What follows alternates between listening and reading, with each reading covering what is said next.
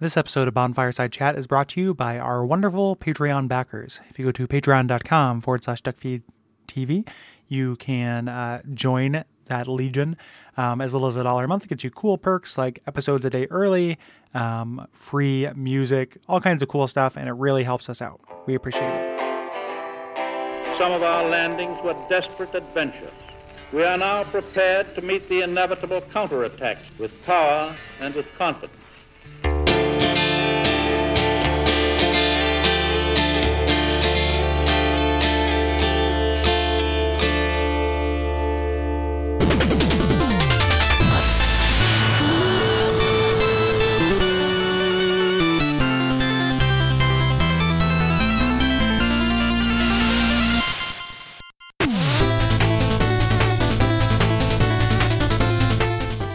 My name is Gary Butterfield, My name is Kole Ross. and you're listening to Bonfireside Chat. It is a favorite you can dig. Can you Thanks. dig it? Can you dig it? Yes. I can dig it. Expect yes, I uh, boy, with delight do I dig expect this. us, expect us to dig it. Yes, expect us to dig it and also make several bad puns as this game does. Which game you ask? Shovel Knight. Uh, we're talking about that this week uh, as part of our interstitial session in the run up to Bloodborne. Yeah, absolutely. This is a, uh, a platformer developed by Yacht Club Games for the PC, 3DS, and PlayStation in 2014. And I have played the PC version and the 3DS version now. Hmm. And I am happy to have bought it twice and look forward to buying it in the future. Yeah. That's probably not true. but the uh, yeah, it is. It cannot be understated how goddamn delightful this game is, It cannot be overstated. or overstated. Yes, It- actually, yeah, there's just exactly one accurate point, and and it's the the the modifier goddamn and the adjective delightful. so Yep. All right, podcast over. Uh, Nailed you want to find us on yeah, I know. yeah. so- it. So in the in the run up to this, um, and I believe that you even said this in the Check It Out Comrade episode, which put that in the show notes so people can go listen to that. Oh, sure. Yeah, um, that this is the best game to come out in 2014. Um, yeah, I think the real, real strong argument for that. Yeah. You know, like uh, what, what, you know, what, uh, what competes with it? Like, there's a lot of stuff that came out this year that I liked. Dark Souls You 2. know, Dark Souls 2 is great. Dark Yeah. Souls 2 is really good, but like that might be a case of higher highs and lower lows, and Yeah. also doesn't have the. Um, this is you know new. Mhm. Like that was a sequel, so there's automatically like a, a mild demerit, Mhm. just because it's you know it's not a totally original property. Right. Um, Yeah, but this is this is new, um, and in a lot of ways, it's very old because it is a real throwback to NES platformers. Uh, if, you- if you look at this and if you kind of like see everything that is, you know, uh, written and you know made about this game, uh, hinges on the fact that this looks like an NES platformer. Yeah, similar to uh, 3D Game Heroes, which is Mm-hmm. uh, you know a over-the-shoulder NES adventure game um, with a different kind of visual style. This is very much uh, NES platformer in the in the vein of like Zelda 2 or Ducktales. Mhm. So uh, you know, no no sh- not Mega Man, no shooting attacks. Mm-hmm. Um, instead, you uh, you have a very short range melee a la uh, Zelda 2, Mm-hmm. and a pogo uh, a la Zelda 2 after you meet the swordsman and Ducktales. Right.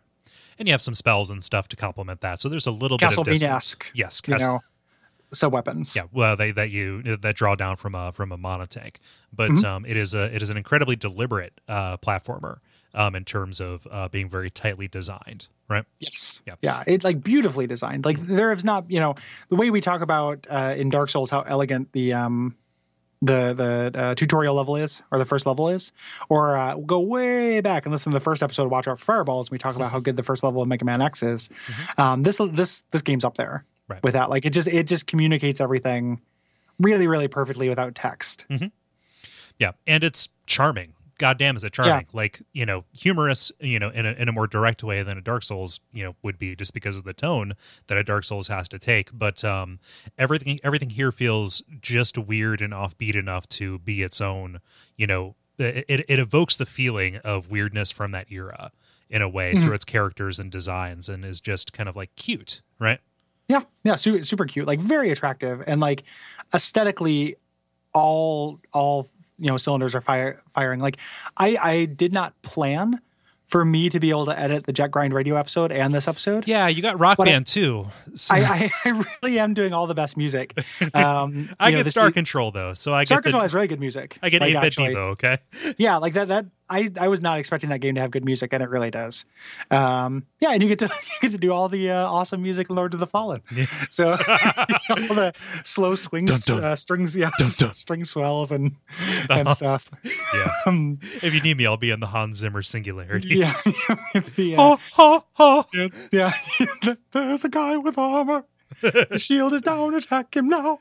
Um, but yeah, th- this is this this is so beautiful to look at and so amazing to listen to. And like, I'm going to use so much fucking music from this because it's all so good. That main theme is just like I feel like it's a new classic. Mhm. Like it it is up there for me with like the Zelda theme and you know uh fucking Bubble Man and and all that stuff. Like it is a new classic. Yeah. That song is so good. you would expect something you know like if you just looked at the description of this uh you know a, a kickstarter game that is meant to evoke games from this era you would expect it to be tasteless Yeah. You would expect- again, we, we keep piling on Retro City Rampage for no reason, even though I don't think either of us have played that game very much. But like, you'd expect it to be slightly more crass Mhm. than it is. And it is just a joyous ex- expression of everything good Yeah. about video games. it doesn't hit you over the head with its cues either gameplay design or visual like Mhm. it's it's it's subtle in its you know kind of like colorful and broad way Yeah. Yeah. Yeah. And uh, it's awesome too because it is uh, from Kickstarter and they didn't make the mistake of like, Kickstarter games tend to either uh, go over ambitious, you know, and uh, and then you run into Double Fine problems. star star citizen yeah Yeah, exactly. Yeah, and that that's no good. And then they go, um, they feel kind of cheap and under polished and stuff. Um, and every once in a while, you get that like perfect balance, and like that's something I I really like the Shadowrun Return games for because they're modest. You know, like they weren't aiming for something huge, so they hit it. And this game is like that too, except I would say it's probably more complete. Mhm. You know, like they they it's not over ambitious, it's not under ambitious, it's perfect. right Like I don't throw that word around all the time, but it is it is so good. Yeah, uh, it, it is. It is a delight to play, and if the if our language hasn't made this clear, if you're listening to this and you're kind of like, "Oh, Shovel Knight, why are they talking?" Just just go play it. yeah, even even if we're gonna lay out why we're covering this on a Dark Souls podcast, even if you don't care about that, or you stop listening now, or you don't buy what we say, um, if you like video games, I feel confident that you will like Shovel Knight. Right. Like it is, it is a game for people who love video games. Um, yeah. So uh, Kole, why why are we talking about this? Well, since we are in our interstitial, you know, kind of like followers and influences kind of series um, for this show, um, you know, this game directly cites Dark Souls as an influence. The developers have come out and kind of like laid this out. And this is, you know, one of the first major indie games post Dark Souls to really kind of like lay that bare to, to kind of like wear it on its sleeve, right? Yeah. And and and look, I think we're gonna get a lot more of that. Like I know we're gonna get a lot more of that. yeah, There's Salt and games- Sanctuary and stuff like that. Sure. Yep. A lot and uh, and uh, what is it? Uh, some Titan Souls. Like a lot of games right now are, are pulling that out. Um, but this is one of the, one of kind of the first and my argument uh, would be, probably be the best so far. Um, it also and specifically the way it kind of cites it is the way that it treats death in the game. Um, similar to Dark Souls, you can die. There aren't limited lives. You can die as many times as you need to, but the issue is resources. So there is a an element of uh, if you die, you lose these resources you built up, and uh, you have to make it back to the spot where you died. Right. It's not quite as harsh as Dark Souls, Mhm. but it it has a similar kind of flavor to it. Yeah. And the process of dying in this doesn't feel punishing. You don't have, you know, a a, a stock of lives, right? And Right. every death gives you another opportunity to get back to where you were. So there's the same kind of feeling of incrementally mastering these the, these areas that it's putting in front of you, kind of stretch by stretch. Yep, absolutely. And you're punished for rushing through. Yeah. Similar, you know. Um, it is hard though too. Like you're going to die in this game a lot. They give you a death counter um, at the end with the latest patch, and I was at like 55 or 60, Mhm.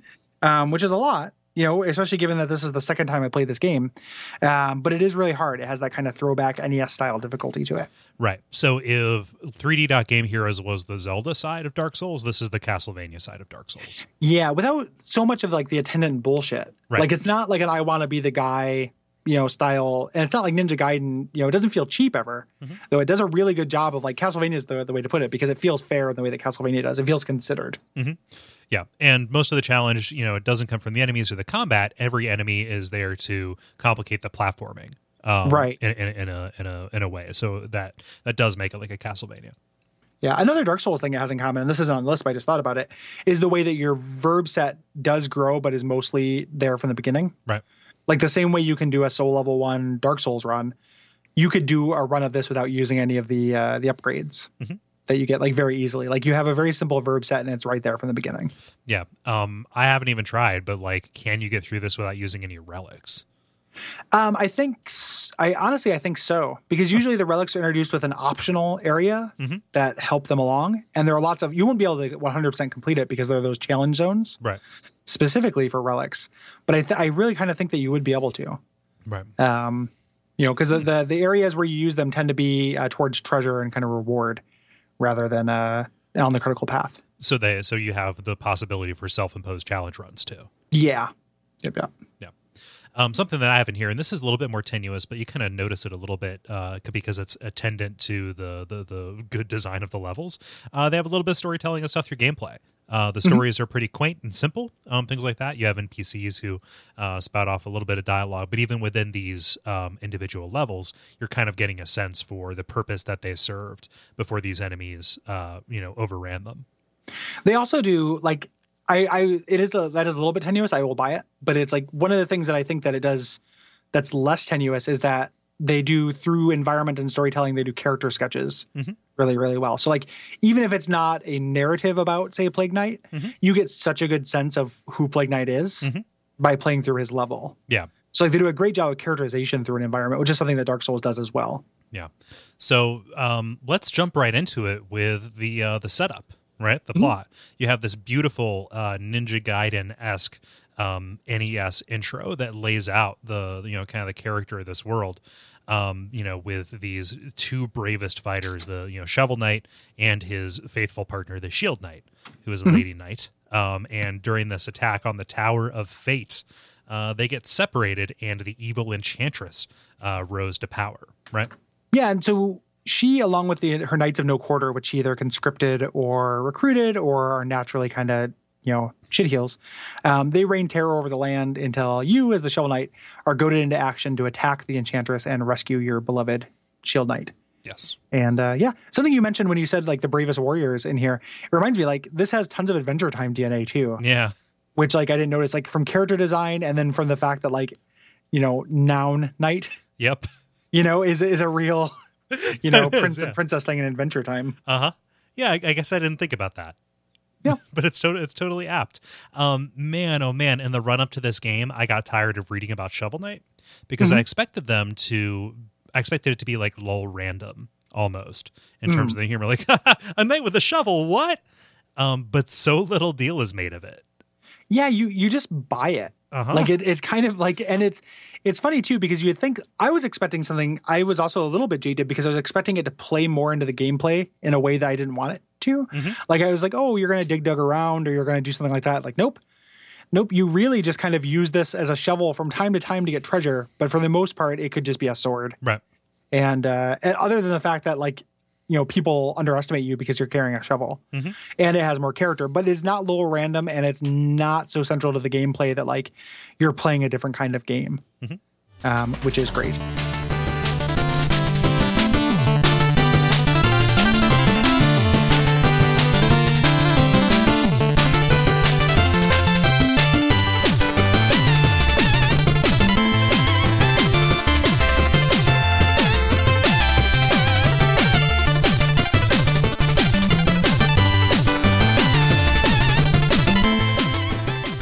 And uh, as, as I mentioned before, you know, you start out with this this uh, intro level, which is like among the best intro levels in in gaming. Yeah. Um, just just the planes and God, the song, like which I I definitely am giving it a high. It's not just playing in the background now. It's gonna get its like 15 seconds of of fame on its own. but this song is so good. Like the beginning of this, it just like does so much for me. Ugh. Yeah, it, it's uh, it, it put me back in my uh, the the spare bedroom in my grandma's trailer, playing my NES games. Like, Mhm. you know, Yeah. here's here's a- Ninja Gaiden. Like, get pumped. Exactly. It's propulsive in like a really, really good way. Mhm. You know, and just uh it's propulsive and catchy and uh and just, you know, everything is beautiful. It looks really good and you're just like, Yep, I'm down for this adventure. Like I want to go right and do stuff so badly right now. And you have convinced me to. And something else this first level does, I love it when the first level of a game puts the uh, the final destination in the background. Yeah. Yeah. Yeah, that's really clever. Mhm. Um, even if geographically it only kind of makes sense. Right. Um, it's super, super clever. It's a very clear day. And yeah, it's one of the things too that like uh, this game does because it's mostly they, they, the devs set out um, to make this feel as NES-y as possible. And uh, if it is for the most part, but there are a couple of cheats they do where this couldn't run on NES, and like some of the background scrolling stuff is, is one of the, those. Yeah. I wonder if there is a possibility of like a of a demake of this. Yeah. That takes those uh, takes those considerations out. Flicker Knight, Yep. like the yeah, I, I don't uh, that I would be interested to see that Yeah. because that's, that's what we keep talking about Retro City Rampage. Like that's one of the things about that. I saw that guy do a talk at PAX, and uh, he made that originally to try to make the most advanced NES game you could, and then commercially released a version that is has these little tweaks.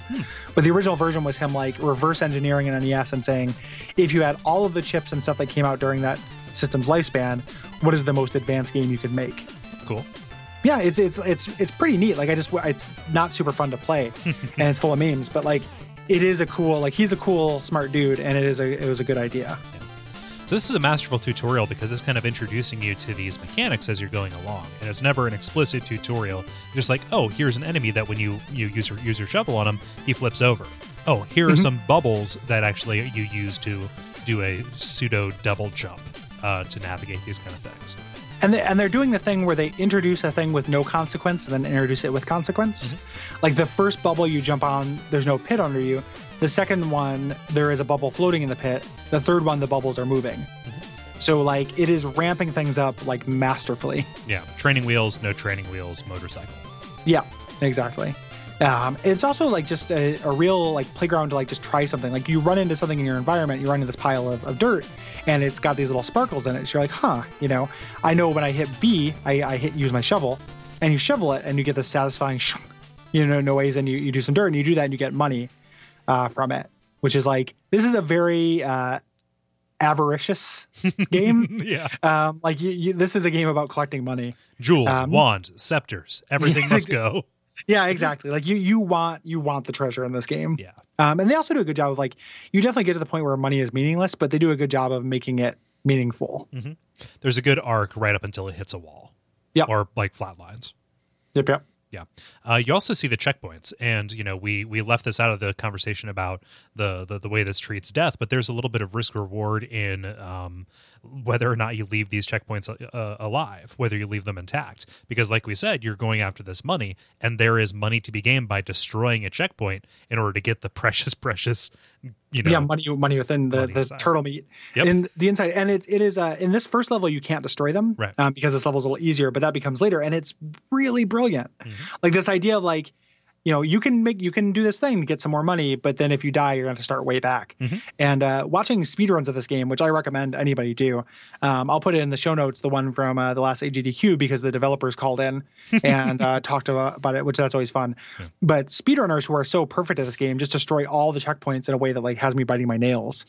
like I can't believe you're gonna fucking destroy the second to last checkpoint in Propeller Knight stage. Like that's nuts. Yeah. I get you know that that seems like a recipe for for misery. Yeah. But because because for me like I I would gain less money from that than you know I would lose, or than I would. Yeah, I, I, I, this sentence doesn't make any sense. I would gain less money from that than I would gain by, um, you know, just having a shorter distance to risk losing anything else. Right. Yeah. And for, for me, the way since I don't play for high scores and because you get enough money naturally, Mhm. like it's not necessarily for me to do that. Like as we, you know, I just want to get through uh get through the game and see everything it has to offer. Um, which the game accommodates that totally. And there's uh, tons of hidden shit, which is great. Um, but it is I like that it's there. Yeah. Quite a bit. another just kind of brilliant design thing about this, or at least uh, a, considerate consideration, is that they don't fall apart on the first hit. You really have to work at it. Yeah. Yeah. Like so you can't do it accidentally. Mhm. Um yeah. Yeah.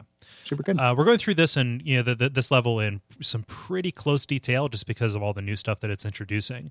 As we go later on, we're going to talk more about the gimmick and theme of a level. Um, but uh, you know, so forgive me if I sound incredibly zoom, zoomed in when I say that I love that the pow- the power ups are uh, food platters. Yeah, yeah, that, that's that's super super cute. Yeah. Um, yeah, I, I really like It that is- too. It is and floor meat as opposed to as opposed to wall meat. Exactly. Like I would eat meat that came out of a wall if it's hermetically sealed in a platter. you know, like I'll eat anything on a platter. I challenge you, listeners. just a just a oh man that sounds like a recipe for disaster gary Yes. yeah Um, yeah, the, the uh, going back to other just like super zoomed in considerations and generalities that are just part of this first level. When I was talking about hidden stuff, um, I love the way that hidden stuff is treated because it's not bullshit NES where you jump and something appears. oh yeah It's good NES where there's a visual cue or like very like oftentimes there's just like a out of the out of the way like kind of hole in the wall Mhm. and like you're like well i wonder if i if i bounced on this guy and then this guy i could probably get up there and if you do it you're always rewarded Right. which is a, a total dark souls thing like it's one of my favorite things about dark souls is like i wonder if i should check behind that stair i just came down Mhm. oh shit there's something there like even if it's something shitty they always put something there to make you feel good about the fact that you checked Yeah. and this game is great about that because the things that they give you, it's either you know a lot of money or straight up you know power ups. Mhm. Frequently, like the, all of the power ups in this game that you find throughout the levels, and we'll talk about them,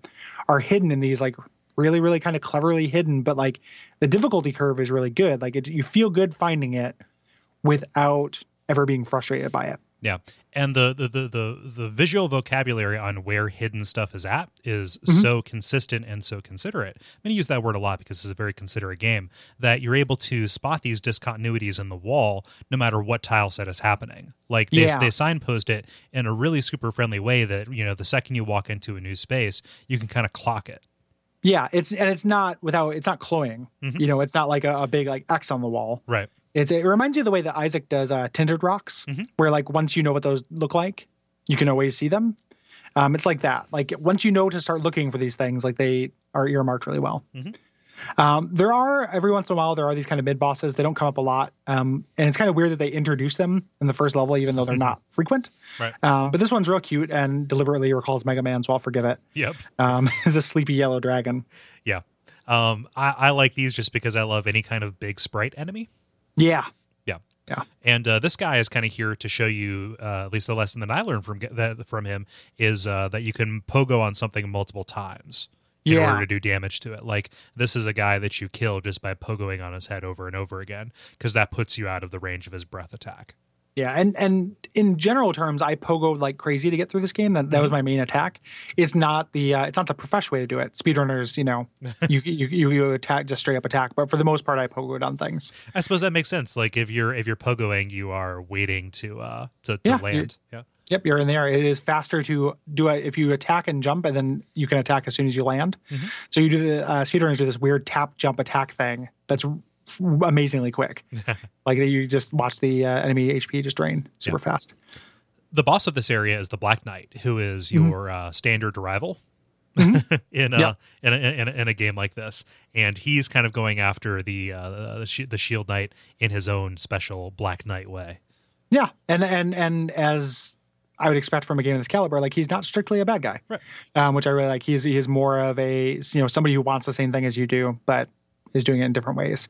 Um, the fight is a lot like fighting somebody with your vocabulary, but a little bit more limited. Mhm. And as you're going to keep running into him, and he gets more and more moves that are kind of like advanced or flashier versions of things you can do, um, which is really cool. Yeah. So like what you're gonna what you're going to encounter here, he has this uh, thing that approximates your pogo attack, but it's a regular like you know sweeping jackhammer kind of thing, Right. Where he will attack uh, horizontally at intervals by dropping. Yeah.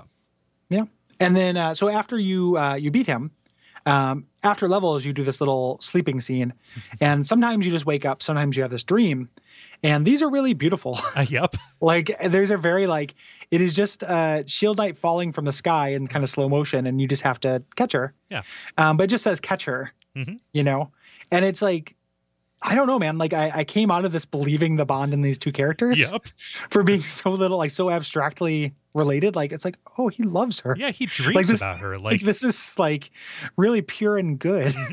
and we'll talk about it in the ending but this is kind of building up a, a, a, damsel metaphor that you know refreshingly is not the case yeah, that's that's subverted at the end uh-huh um, in a really really interesting way. Um, yeah, Mhm. so good. yep but yeah it is it is a wonderful little bit of surreal mel- melancholy that uh, Yeah. tugs right at the strings of my heart you know what else Yeah. tugs at the strings of my heart gary What's Fi- that? fire safety Yeah,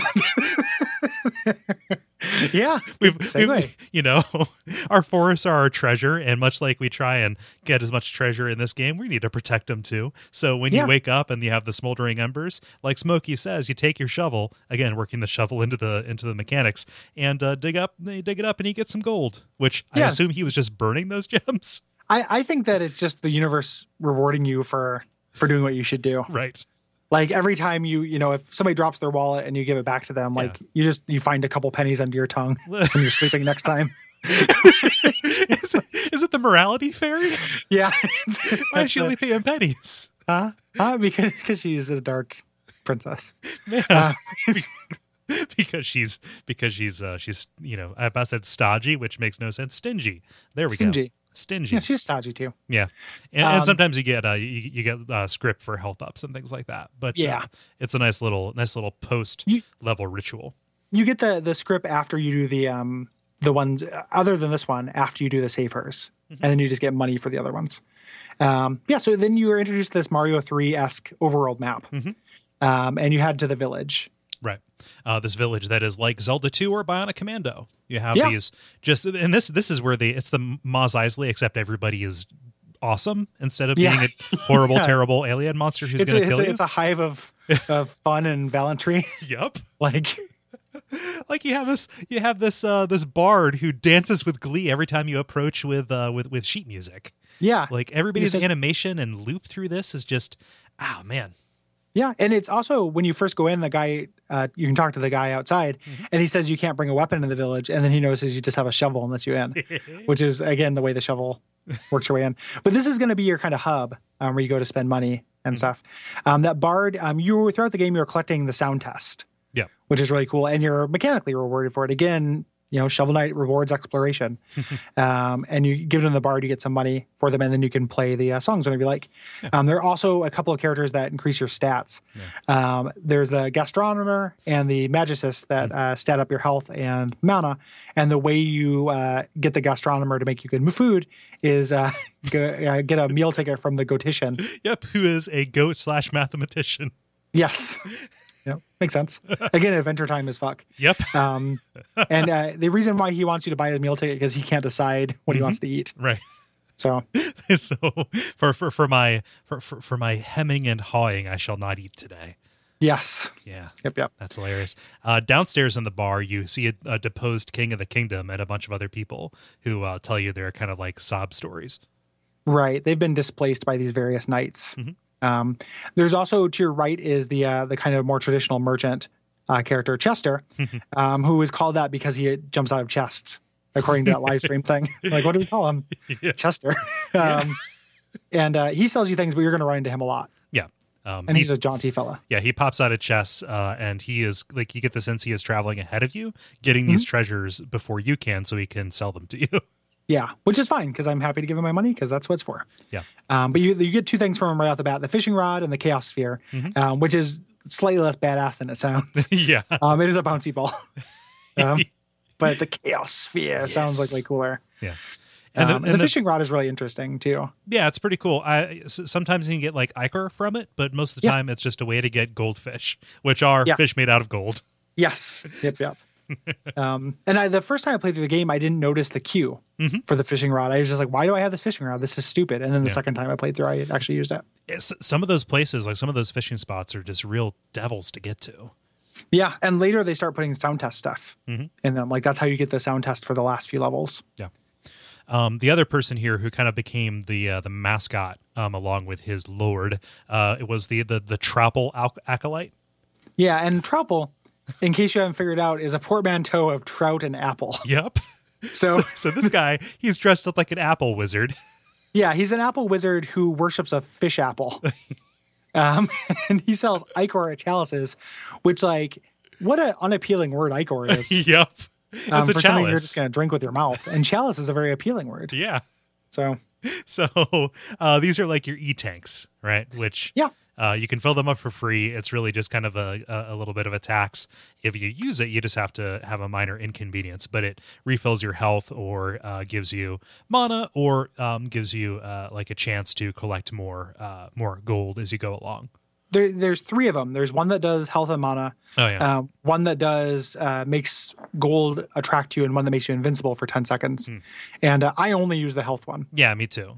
Those other ones are too specialized. Like Yeah. a lot, a lot of these upgrades, they're the they're the ones that are necessary, and everything else just kind of seems to build into a self-imposed challenge. Yep. Yep. yeah, and uh, um, going to see the Troupple King, it's a sight to behold. He's just right. He's right up the old crick. Uh, Yeah. and he uh, makes you watch a little dance, which you don't have to watch again uh, before. But you can squirt- if you want. Oh yeah, there's a, there's You an option. Yep, before he squirts his blood into your cup. yep, into your blood and cup, um, which is great. And then uh, we're off to, uh, and you're kind of gated, so you, it's it's not a non-linear game. I mean, it is in that you can do the levels in different orders, but you have to do all of them, uh, more or less. So I guess it's it's mildly non-linear, but you have these gates, and you have to kill. You know, a certain number, like these certain knights before they open. Yeah. And right off the top, you have a couple of knights to choose from. And uh, we're going to go to the Lich Yard first. Uh, partly, or mostly, I would say going here first because the uh, sub weapon you get from it is so supremely useful. Yeah.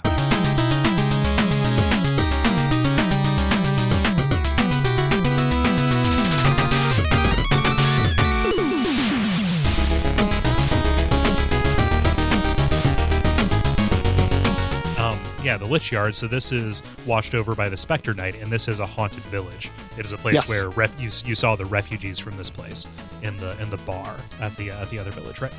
Yep.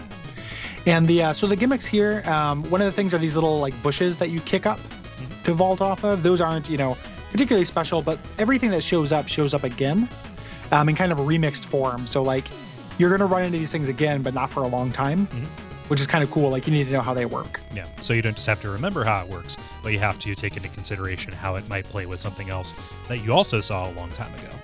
Right. Yeah. Okay. Um, they also uh, will black out the lights and put entire sections into silhouette, um, which I'm not a big fan of that. Like it's cool aesthetically, but um, I don't like the, the, the challenge that it that, that, that it brings in. It's, Yeah, it's it not my favorite flavor of that. It doesn't it doesn't bug me too much. Um, later, I think it's a little bit harder. Yeah. when they when this comes back. Here, it's it seems pretty manageable to me. But what it kind of does is like if you just want need to, you're jumping between platforms, you just end up waiting for lightning, Mhm. you know, to see where you're going. So it doesn't it just kind of slows you down Right. or test your memory. It doesn't do much to actually test your reflexes, Right. which is kind of a bummer. Um, and I think it's a little bit more of a bummer later, but it didn't bother me here so much. Yeah. Large stretches of this level also have these large platforms that uh, will drop under a certain amount of weight. So you have to manage how many uh, how many enemies and sprites and stuff are resting on them. Yeah, and, and many of those sprites are skeletons. Yep. Um, so there, there are tons of awesome skeletons in this game and in this level specifically. They're a little, uh, uh, just yeah. So this is the first time we've really encountered uh, a, a huge amount of enemies, especially ones that are themed. I love the little king frogs. Yeah, yeah, those guys are very cute. A lot of the enemies in this game are designed just to be like this kind of weird, cute thing, Mhm. um, as opposed to like it doesn't necessarily make sense that there are electric king frogs in the Plague Village, Mhm. like you know, but they're adorable and awesome, so it's fine. Right. You know, Yeah.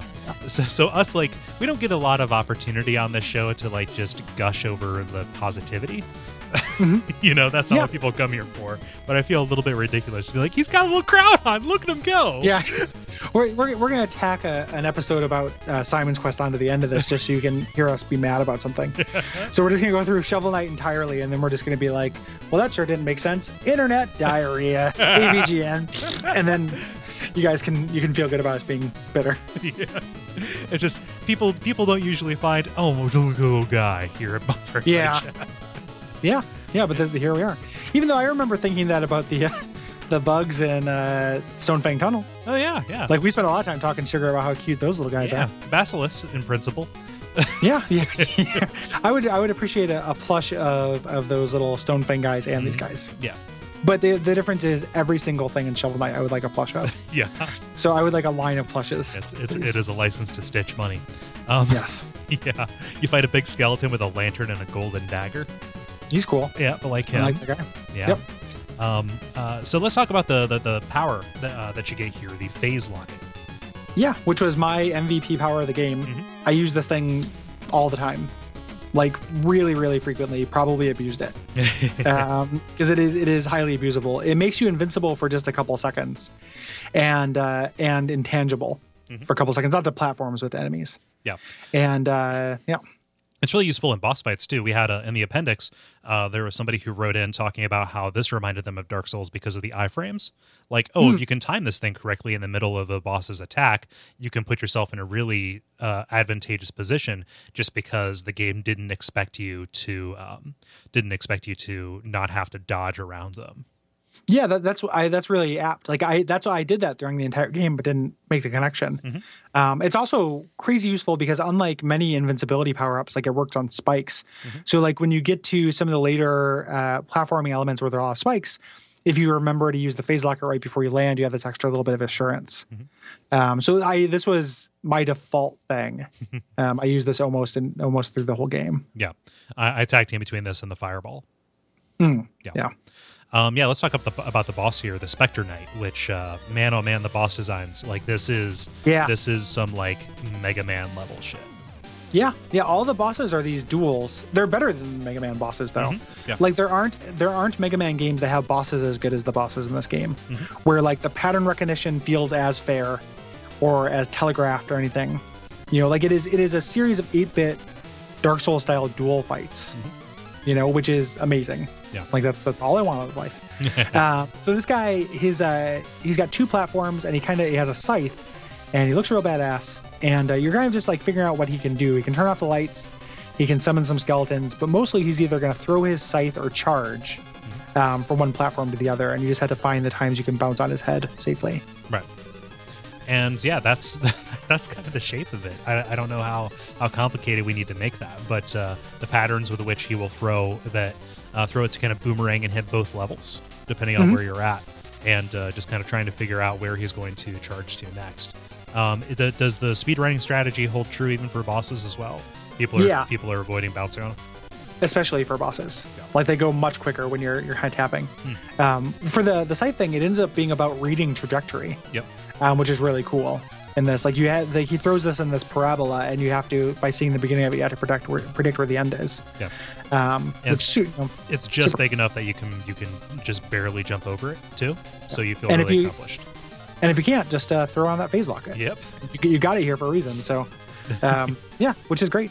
Mm-hmm. Um, after you beat this, it opens up the Forest of Phasing, which is a challenge map to teach you the uh, the phase locket. Yeah. And for the mobility based um, powers, there are one of these.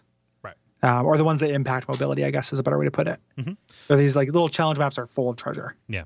So it's teaching you to be uh, fearless when you have this thing on, but always, always waiting uh, and watching for it to fade, so you know the last possible minute to jump up because spikes are instant death. Yeah. And unlike many items like this, you can actually renew it by using it while you're invincible. It's not like being cursed in Dark Souls where you have to wait for it to wear off. If you use this, it buys you another couple seconds. So like the pro tip I have is always use it while jumping. Mhm. Like just like near the end, just jump and use it because then, you know, at the very least, if it wears out a second before you are able to do it, Mhm. you know, you're fine. Yeah. And then uh, if when in doubt, just go ahead and use it again. Especially in these challenge maps where they're like just give you MP like mad. And these are another form of very gentle tutorial. Um, you know, just giving you an escalating uh, uh, complexity on each little thing Yep. it throws at you. Yeah. Let's talk about uh, Pridemoor Keep.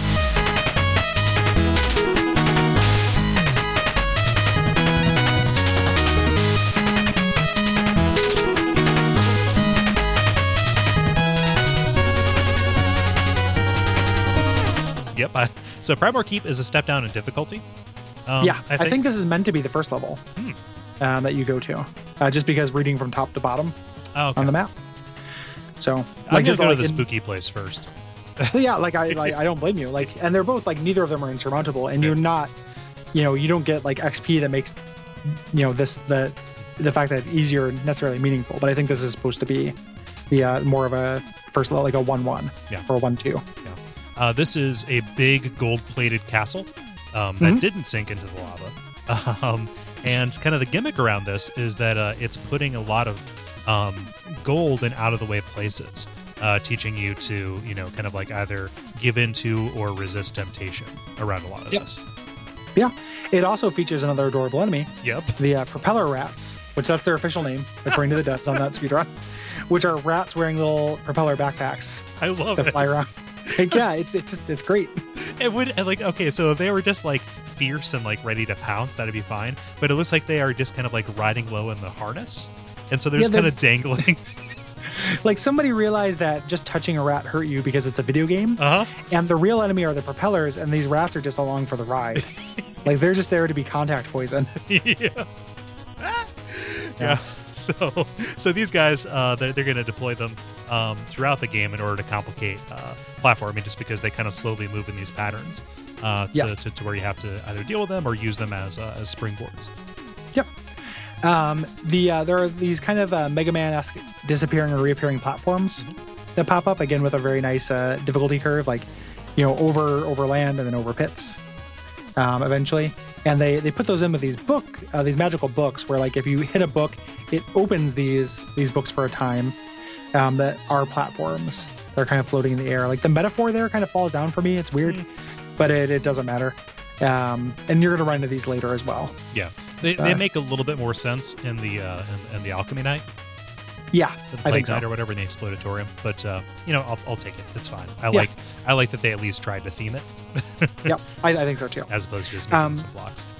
Yeah, the item you get from here is the fireball, which is just a straight up horizontal projectile attack, Yeah. Uh, which is super useful for you know obviously taking things. I never used them on bosses, but they were really good for getting rid of things on the other side of the map, especially to clear a way for platforming. Exactly. Yeah, they're they're, they're semi useful on bosses as you're trying to like learn the patterns. Mhm. Um, but uh, but yeah, there there are definitely more effective ways to uh, to use that slot. Yeah. And the King Knight, who is the boss of this uh, level, uh, kind of introduces or has the first little bit of like funny dialogue as you are talking to him about how he has fallen from grace. And uh, this is called Pridemoor Keep. So his his sin is you know avarice and pride and all of that. Uh, but uh, but yeah, you're not but a decadent dandy. Yeah, yep, yep. When you run into the the knights, um, that like I can't overstate how distinct they are. Mhm. And it comes down to their motivations too. Like it's not like they all have different reasons for villainy. Like some of them don't really even think that they're being villains, Mhm. um, which is really really cool. Yeah, they're just serving the new master.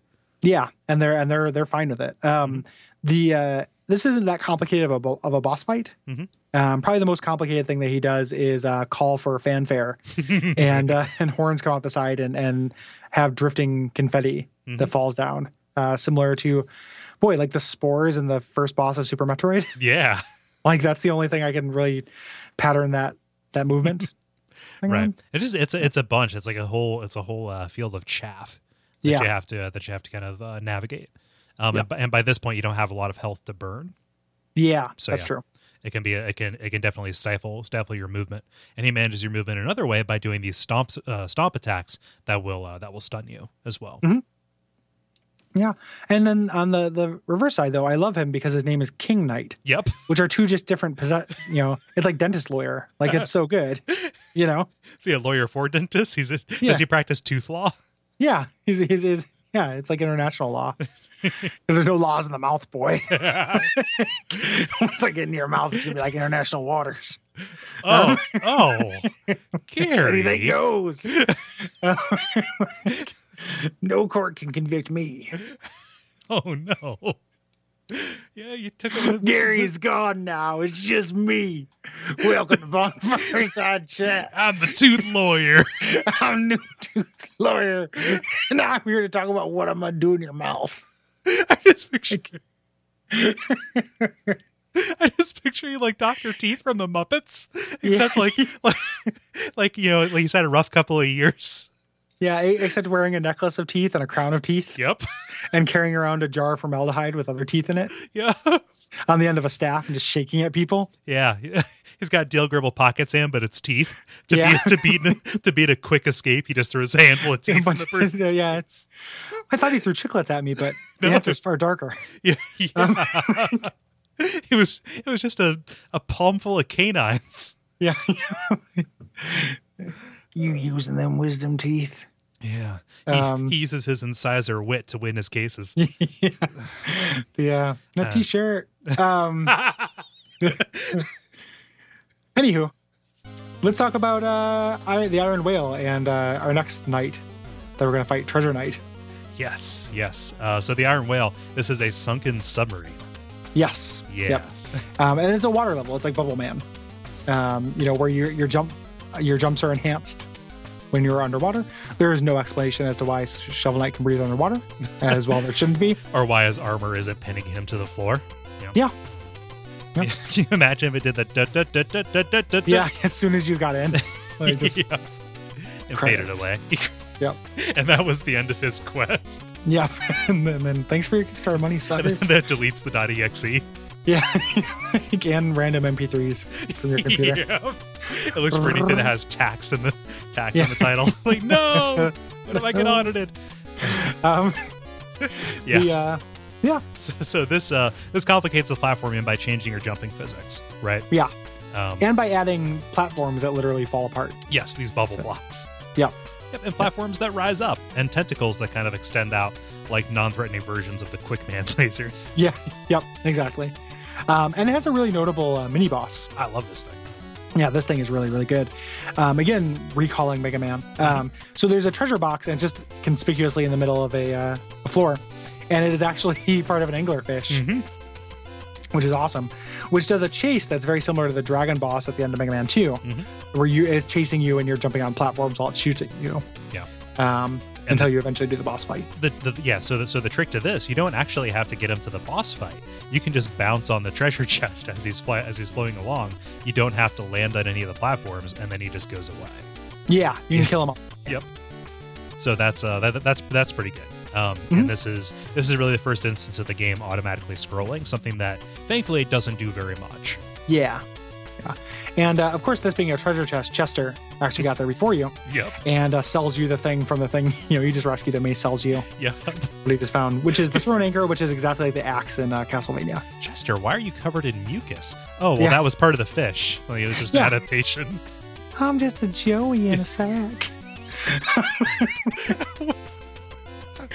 I'm all slippery. I don't know how I'm breathing either. Um, So, so yeah, this uh, this anchor lets you uh, lets you hit uh, enemies that are above you. Um, it's like Yeah. an upward diagonal kind of attack, which I didn't end up using very much. it, it it trivializes one boss later, but that's the only time I use that. Right. So, um, then you run into the Treasure Knight, who is is awesome because he just wants money. Mhm. Like he has a he has a straight uh, motivation, and he actually does an attack that steals money from you, Mm-hmm. um, where he gets gets you stuck in a, uh, a treasure chest. And, and drains your your uh, gold pieces. Yeah, it's a treasure chest. It's like an aquarium ornament. It does little whirlpool. Yeah, Sucks. sucks, you in and, and takes your money. Yeah, you know, like those chests and aquariums do. You asshole, Cole. Yeah, yeah, like an, yeah, exactly. Yeah, An you know, aquarium you know, you know, if you want to like get rid of your fish, Yeah, yeah. it's the only way you can legally get rid You of a fish without the Yeah, if tooth you want to lawyer suck something coming the size of a thumb through something the size of a pinky, Yeah. get one of these things. See what happens. Oh, fucking idiot, man. Um. Hey, That's an idiot. I- I- Makes you a fish murderer. There's nothing dumb about killing fish. oh man, um, I, I like the, Pesticide. it, pesticide. Cool. Pesticide Ross. Yeah, that's uh, that's good. Let's let's put that one up there. We're, we- we're full Yeah. of t-shirts today, aren't we? Yeah, we're Um, just full of t-shirts. Yeah, just we're like a Kleenex dispenser of t-shirts. They're Aw. Canon. So uh so yeah he looks like a big daddy um and he has Yeah. this uh this anchor gun that uh this is uh, i find it tricky because you have to jump over him but he takes a little while um, Yeah. after he shoots it so he will turn the entire the entire uh, bottom half like stripe of the screen into a hurt box Yeah. Yeah. Um, yeah. And it, it, figuring it out is, is pretty tricky. Again, the phase locket kind of fixes it. Um, that part, which I ended up using a lot for that attack specifically. Um, yeah. And after you beat him, you're able to move on, but it introduces these uh, wandering enemies. Mhm. Um, that you run through, which I think, and and this is not confirmed, so don't uh, go spreading this. But I think these are all based on. Uh, is this this was a high tier Kickstarter reward? Was to design and name these guys Oh, or cool. help design them. Yeah. So like the Wandering Knights are all high level Kickstarter backers, I think. Yeah, I like this a lot because it's a way for them to get um, probably boss fights that they couldn't have fit an entire stage around into the Mhm. game. So Yeah. again, throwing this variety in, and each of them is pretty like inconsequential in terms of story. Like most of them just think that you're a villain because you're a knight wandering around with all these knights of no quarter, right? Yeah. Yeah. These are great. Like all of the all the these boss fights are good too. Mhm. Like I would have loved to have it like Ninja Ninja Knight stage. Mhm. You know, like it. This game doesn't feel. No, no point in this game feels like padding to me. Right. Like it never feels like it's not just uncovering delightful things. Um, so eventually, you get you get to the second town, um, the armor outpost, Mhm. and uh, this is where you can actually upgrade your equipment. Um, it's pretty pricey at this point, and the upgrades are really minor. Yeah.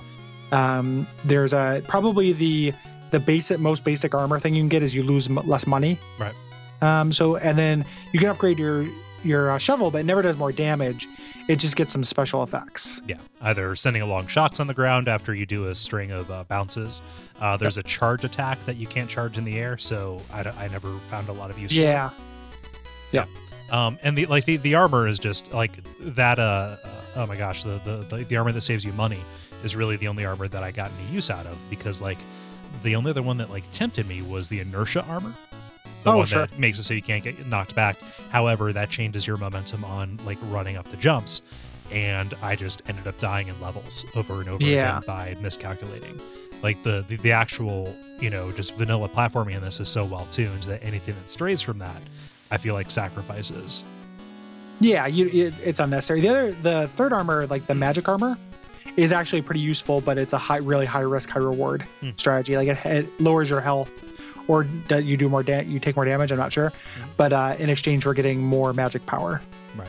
So if you're using a lot of sub weapons, it can be useful. Yeah. Uh, also, all this happens in a blimp that that hangs over the town. Yes. Yeah. Um, and one of my little favorite bits is if you go over to the to the clothing store, uh, you pay off all of these all of these I guess nouveau poor um, Yeah.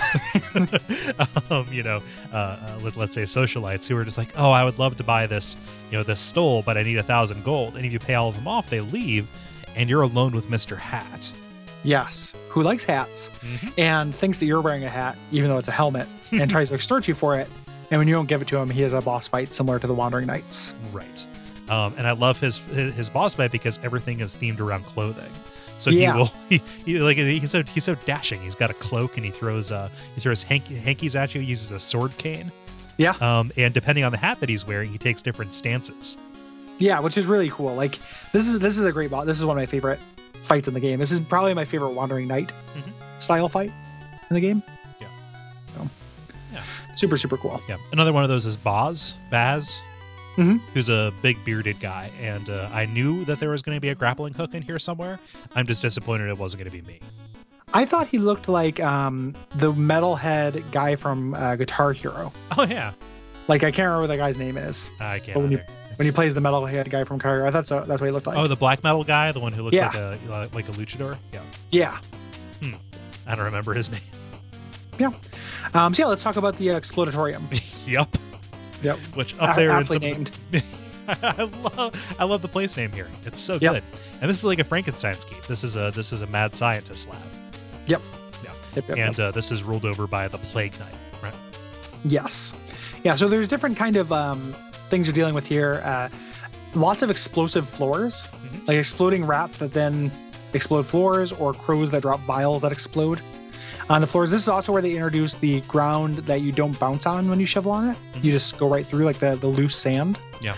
um, which becomes important later. And uh, for a long time, it took me a while to figure out how to get out of a, a downward stab. Um, you just attack Right. get out of it and that becomes necessary eventually but this is where they're trying to train you to do that because uh, it's not dire if you don't do it yet This is also the first stage where they work in heavy pattern recognition into the platforming. I feel Mhm. because of these uh, jet floors, the ones that shoot up the the, the, the bursts of flame. Those are incredibly precise as you move along, and it forces you to really time your motions and commit to uh, to a string of jumps.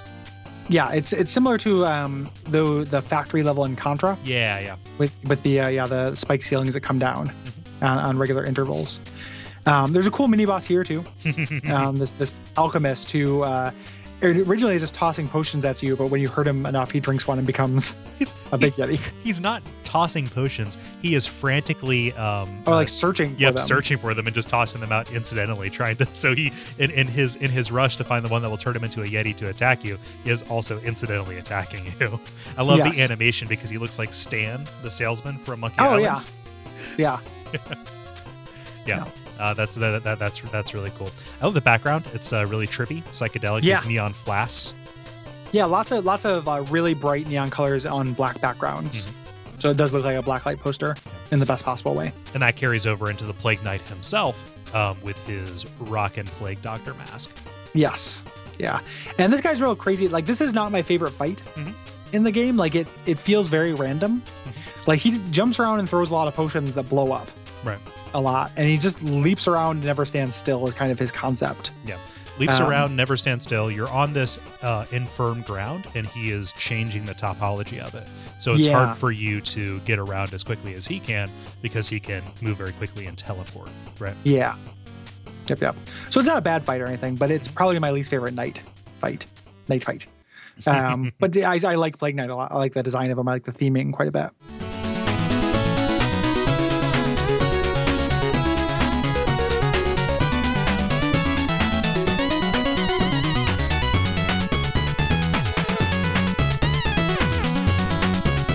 The Lost City. Um, I like. and what this. what uh, what treasure do you get from the Explodatorium? I have no idea. trying to remember. It's probably just another like projectile one. Yeah. Like there are a bunch of them that kind of don't fulfill that different of a, you know, of a, a thing, Mhm. of a purpose. So they kind of blend together. right. I'm taking a look, and I don't see one. I knew you get something though. Oh, the alchemy coin. Yeah. Oh yeah, that thing, which I never used. Nope. It's just a way to gamble and get money. Yeah. Yep, yep. Yeah. So not that useful. Oh well. Um, you get something really useful in the Lost City, though. Yeah, this is this is a great level. I love this. Yeah, this It's is a- super. It's a mind level that works. Yeah, finally, um, with like just tons of really cool little concepty things in this. So this is the uh, the Lost City, um, which is the series of sunken mines um, that has been taken over uh, by the Mole Knight. Yeah, and uh, you have these slimes, and everything can uh, catch fire as it Yes. goes along. And uh, this is there's not a lot of gimmick to it, honestly. Like you have exploding blocks that uh, that that will uh, set off on a fuse as you go along, but this is kind of really leaning on different different enemies that become obstructions as they're moving along. Right, and then and then the bouncing beetle section, Yeah. which is probably the biggest gimmick, which is this cute bouncy be- beetle that has a gross gooey back. Yeah, oh yeah, you can uh, you can you can bounce on to get through. I wrote that down in Um, the notes, but I had no idea what it signified until you said that thing you just Yeah, said. yeah, he's got it's the, it's the auto scrolling section Hmm. of, uh, of the level. Um, the enemy is this uh, dust knuckle, Mm-hmm. um, which is a pleasing set of words. And uh, this is a forward like little melee attack, but if you do it next to a block, you just kind of jump to the other end. Yeah, move into that space. Yeah, so you can kind of fly and just kind of chun chun chun chun chun and fly as long as you're doing it in front of destructible blocks. Um, honestly, they don't use this a lot. Like you do it here, and then you do a little bit in the end, and you do it for the challenge level, but it doesn't come up all that often. It's neat here. And I think that I think Yeah. that might be enough. I think so. Um, Yeah. Uh, so I, I was frantically searching in my mind to figure out what this is kind of cribbing from. Mhm. Um, I can't think of an analog for this. Like as I was trying to write down what it does, like you described it very aptly, probably better than I could. But I can't say, oh, it's it's like that. You know, it's like X or Y. Yeah, this is not from the NES playbook, Right. unlike the Anchor, you know, which is directly Mm-hmm. from that. Yeah, the uh, I'm not I'm not exactly sure either. Yeah. Uh, Mole Man's a pretty good fight. Uh, I love his Yeah. intro because he shames your shovel. As a mole, he he knows digging. Yeah, he knows digging and uses drills and stuff, um, and that plays in wonderfully at the end too. Like you get a little uh, coda with these guys. Yep. and uh, and it comes back up. Um, the boss fight's pretty standard. Mm-hmm. Um, his kind of gimmick is that he uh, will dig underground and appear and reappear Mm-hmm. in different areas. Um, he also uh, can kind of throw blocks and throw sparks out when he's doing these things. So it's not there's not too much to it, Yeah. like just avoiding his his hurt boxes and hitting his hit boxes. Right. Really, Yeah, it's it's pretty cool. Like I feel good when he throws a uh, a, a, a series of increasing height blocks, just because like oh I know the rhythm on this. Like Mm-hmm. Yeah. I'm I'm matching that, and then you know that's how you get him open for an attack. So that is that is pleasing. yeah. Yeah. Um, after you beat this guy, it unlocks the catapults, which allow you to go back and forth between the section of the map, which is like fast travel. Yeah, it's super friendly though. Yeah. Like it's just very like the game doesn't. It's not that big. Like it, it could have got away without doing this. I didn't feel like oh man, I could have really used this. Like it's just nice of them. Yeah. Yep. I just love the idea of being like the uh, what's the name of the uh the, the the agent who's going after the beer baron? Oh, um, Rex Rex Banner. Steel? Yep. Yeah, Rex Yep. Banner. You yeah. just step on it like Rex Banner, and you're flying Yeah. over Zoom. from town to town. yeah. Um, I don't know. It's it's pretty cool. You also have a uh, you have a, a wandering knight match with the Black Knight, and this is your Mhm. first glimpse of the uh, the Enchantress. Yes, and uh, and she just kind of goads him on into fighting you and powers him up Mhm. a little bit. So he's a little bit stronger now. But again, it's it's very similar to the first fight, just a little bit more so.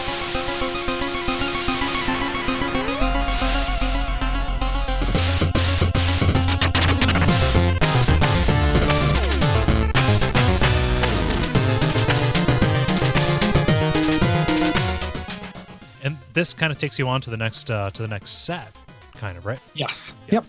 Um, first, which is the stranded ship, and this is the uh, the domain of the Polar Knight, and this is an ice level, and again, an ice level that works. Uh, Well, I mean, Well, why why would thought- why would an, a nice level work?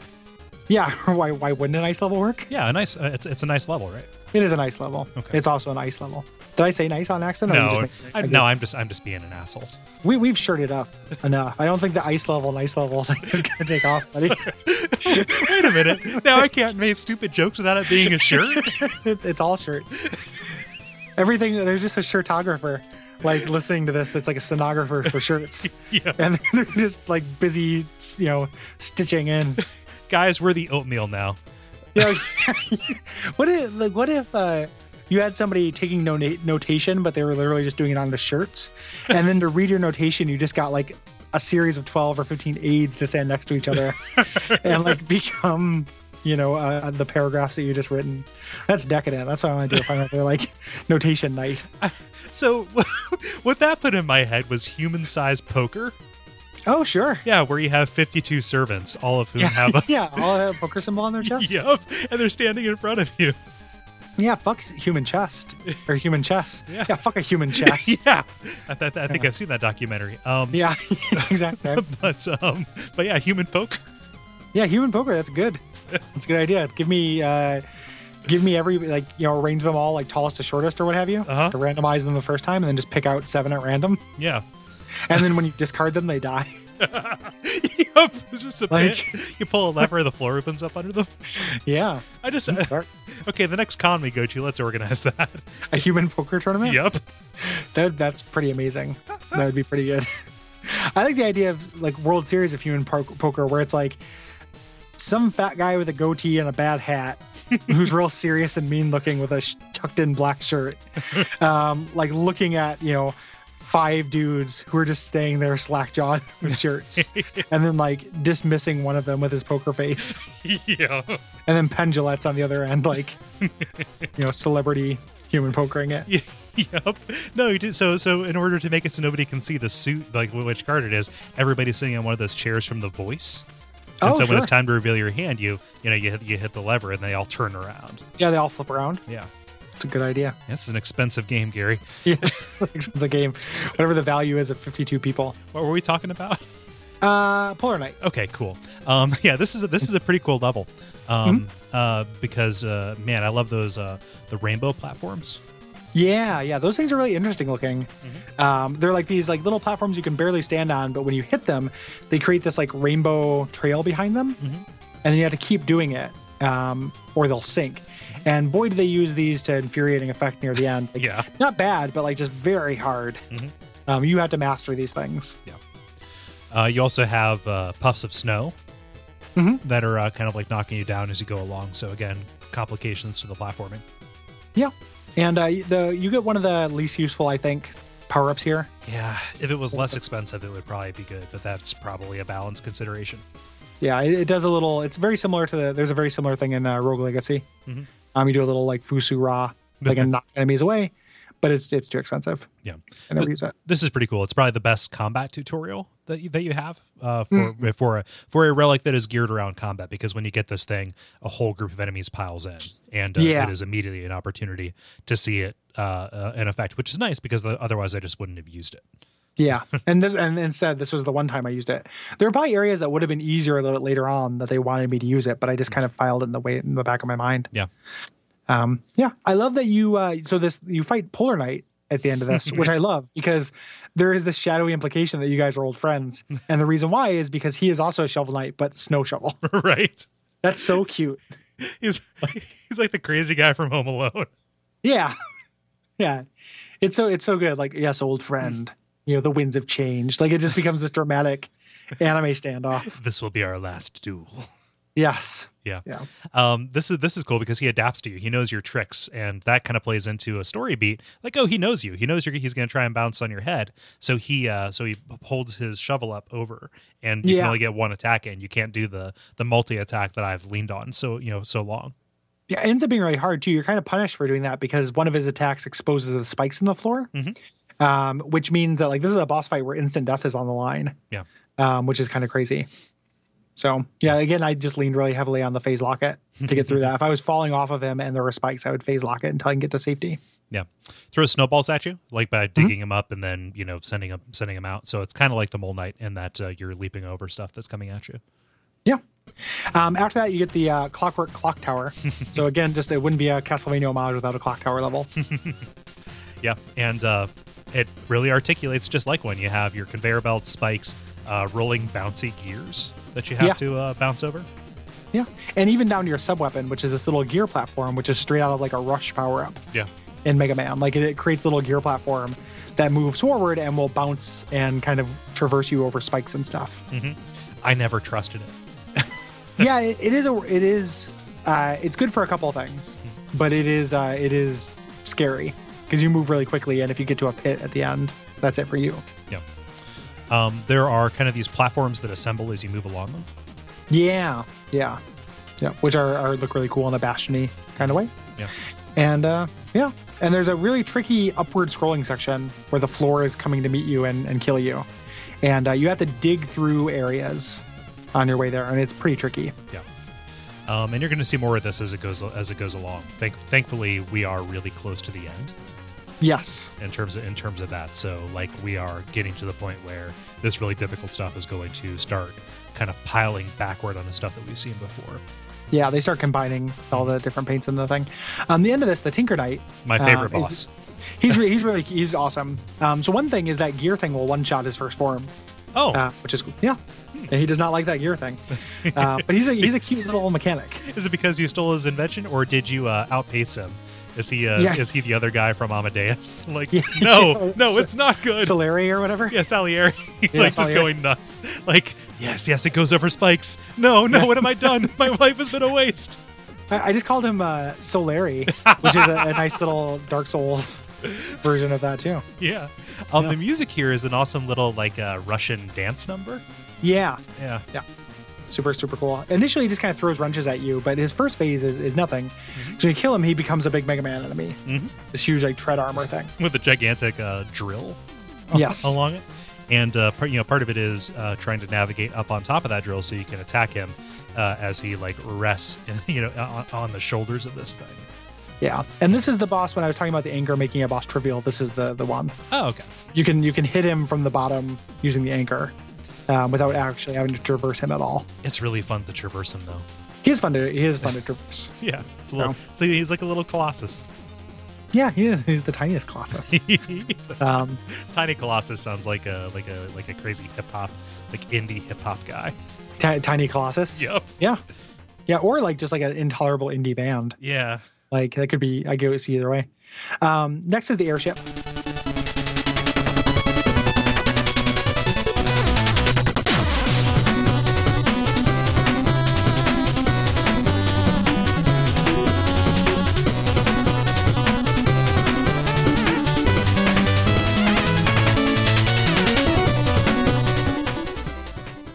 Which I think is the hardest regular level Yeah.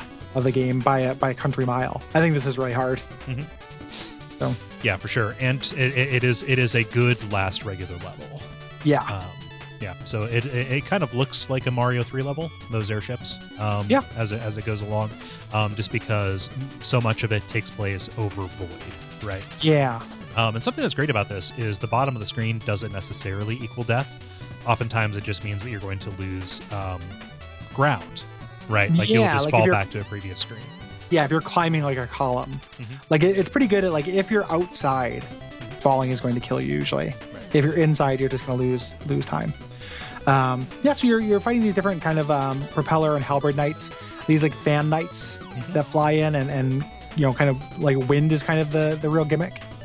Here, which uh, influences your platforming again. Um, you get this really good uh, your item here, the propeller dagger, which lets you fly forward a short distance. When you jump, is very useful Yeah. um, and is one of the more empowering movement.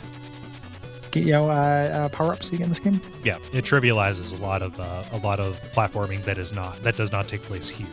Yes, Yeah, like this is this is kind of designed around it to a certain extent. Yes. Um, but yeah, and then once you get to the second half of this level, and every shit just gets super real. Yes, like does. you know because you're, you're over always over the void over always death and uh, they didn't make this so you know for people to traverse over they made it for people with jetpacks and stuff Mhm. so and your dagger will not won't quite cut it so you have to, there's like a part where they're shooting cannonballs you have to bounce on them to get across um, several areas uh, where the wind kind of moves up and down or then uh, in a clockwise Yeah. fashion and there are spikes so it's like a really tricky puzzle Yeah, it's a, it's effectively like a VVVVVV level a little bit. The- Yeah. the- where where the gravity kind of oscillates on its own periodically. yeah um, super hard Yeah, um, I like the propeller knight. He's, he's Yeah, a me too. fight. Um, yeah, he's, he's like an Errol Flynn character. Yes, he is. He's a fencer. Yeah, he's real. He's real Frenchy. Um, Yeah. down to his death animation where he throws a rose. Yep. Yep, yep. I like that a lot. Yeah. And his big thing is these kind of like lunges, Mhm. these fencing s lunges he does back and forth. Yeah. And uh, it's very easy to get kind of like stun locked in the middle of him. Like you, you have a, a generous invincibility period, so you can get out. But if you're just trying to stand right in front of him and don't do anything, he will hit you repeatedly. Right. You kind of have to come at this guy from from above or from behind if you if you want to take him out. And he accounts for you coming at him from above. Like one of his attacks is to fling you into the air, and then uh, super in a super cocky fashion, point his rapier up, and then like yeah, to catch fo- you. follow underneath you. Yeah. Yeah, it's also an inversion of the catcher thing too, Oh, yeah. um, which I like. And you can actually use this if you uh, use the uh, uh, phase locket. Um, you can actually hurt him through this. okay. So if you land on him with your shovel, it'll hurt him and not you. If you phase right before you do it, which is cool. At a certain point, he calls in artillery, literally. Yeah. Uh, with another airship that blows the platform to bits. Yes. So Yeah. just uh, picture that uh, this knight ordering another ship to attack his own ship in order to take you down. Yeah. Pretty cool. Yep. Foreshadowing again, like later boss fights you're gonna have where the floor becomes incomplete. Yes. Um, so like any Mega Man, um, or and then there's also a, the Frigid Flight map, which is another challenge map to teach you to use the flying dagger. Mhm. There's not too much more to it, but it is useful for these last couple maps. Yeah. Um, because like like Mega Man, you know, we have this multi-part end stage. The Tower of Fate.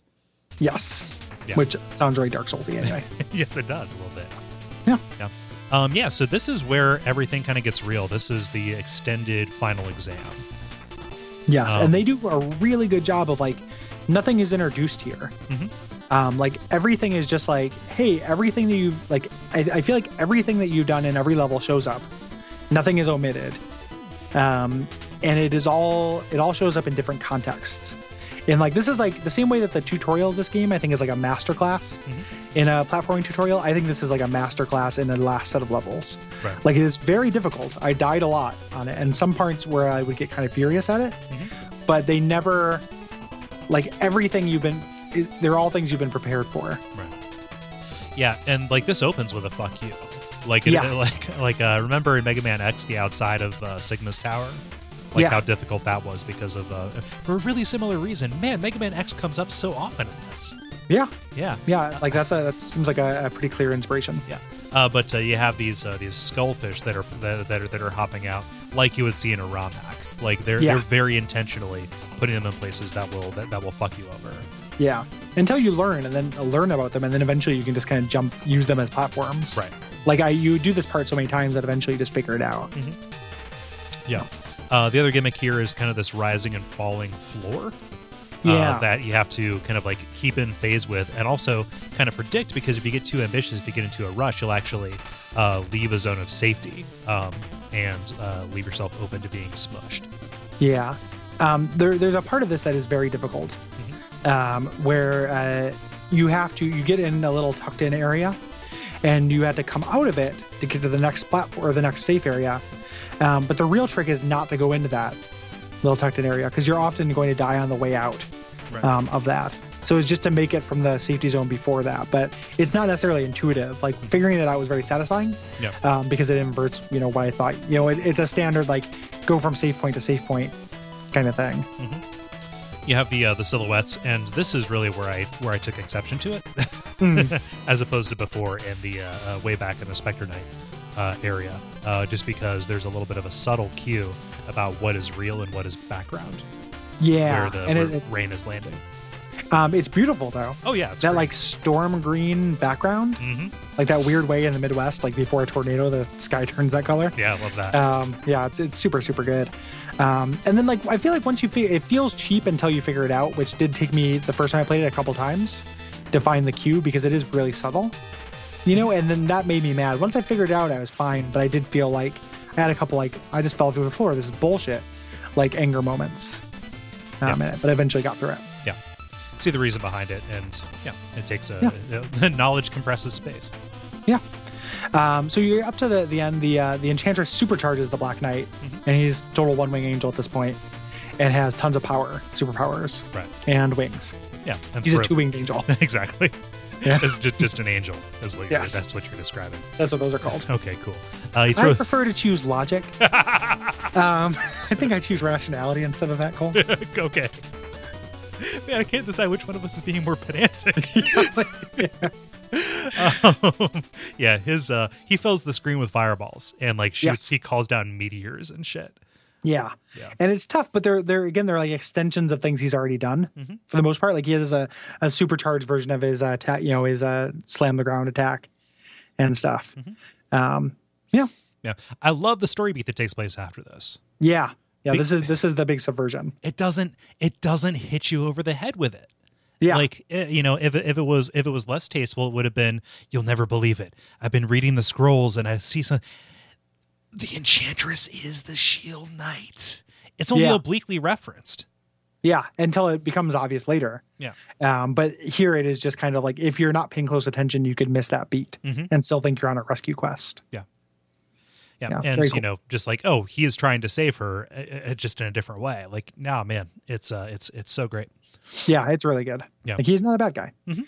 Um, so you're up to the ascent of the Tower of Fate, the next stage of the the Tower of Fate, where they bring in more of the actual platforms that are tricky Mhm. from that. So like lots of spike and water section and lava sections. Yeah. Man, you know what we missed? Is it in the mole level where you are shunting the piles of goo to freeze the lava? Yeah, yeah, Yeah. That, that that's really cool. Sorry, I don't, don't mean to call it out, but I think it comes up here too. it does. Um, that's really cool. Like I like that. Yeah. That mechanic a lot. It just it's it's like Jello.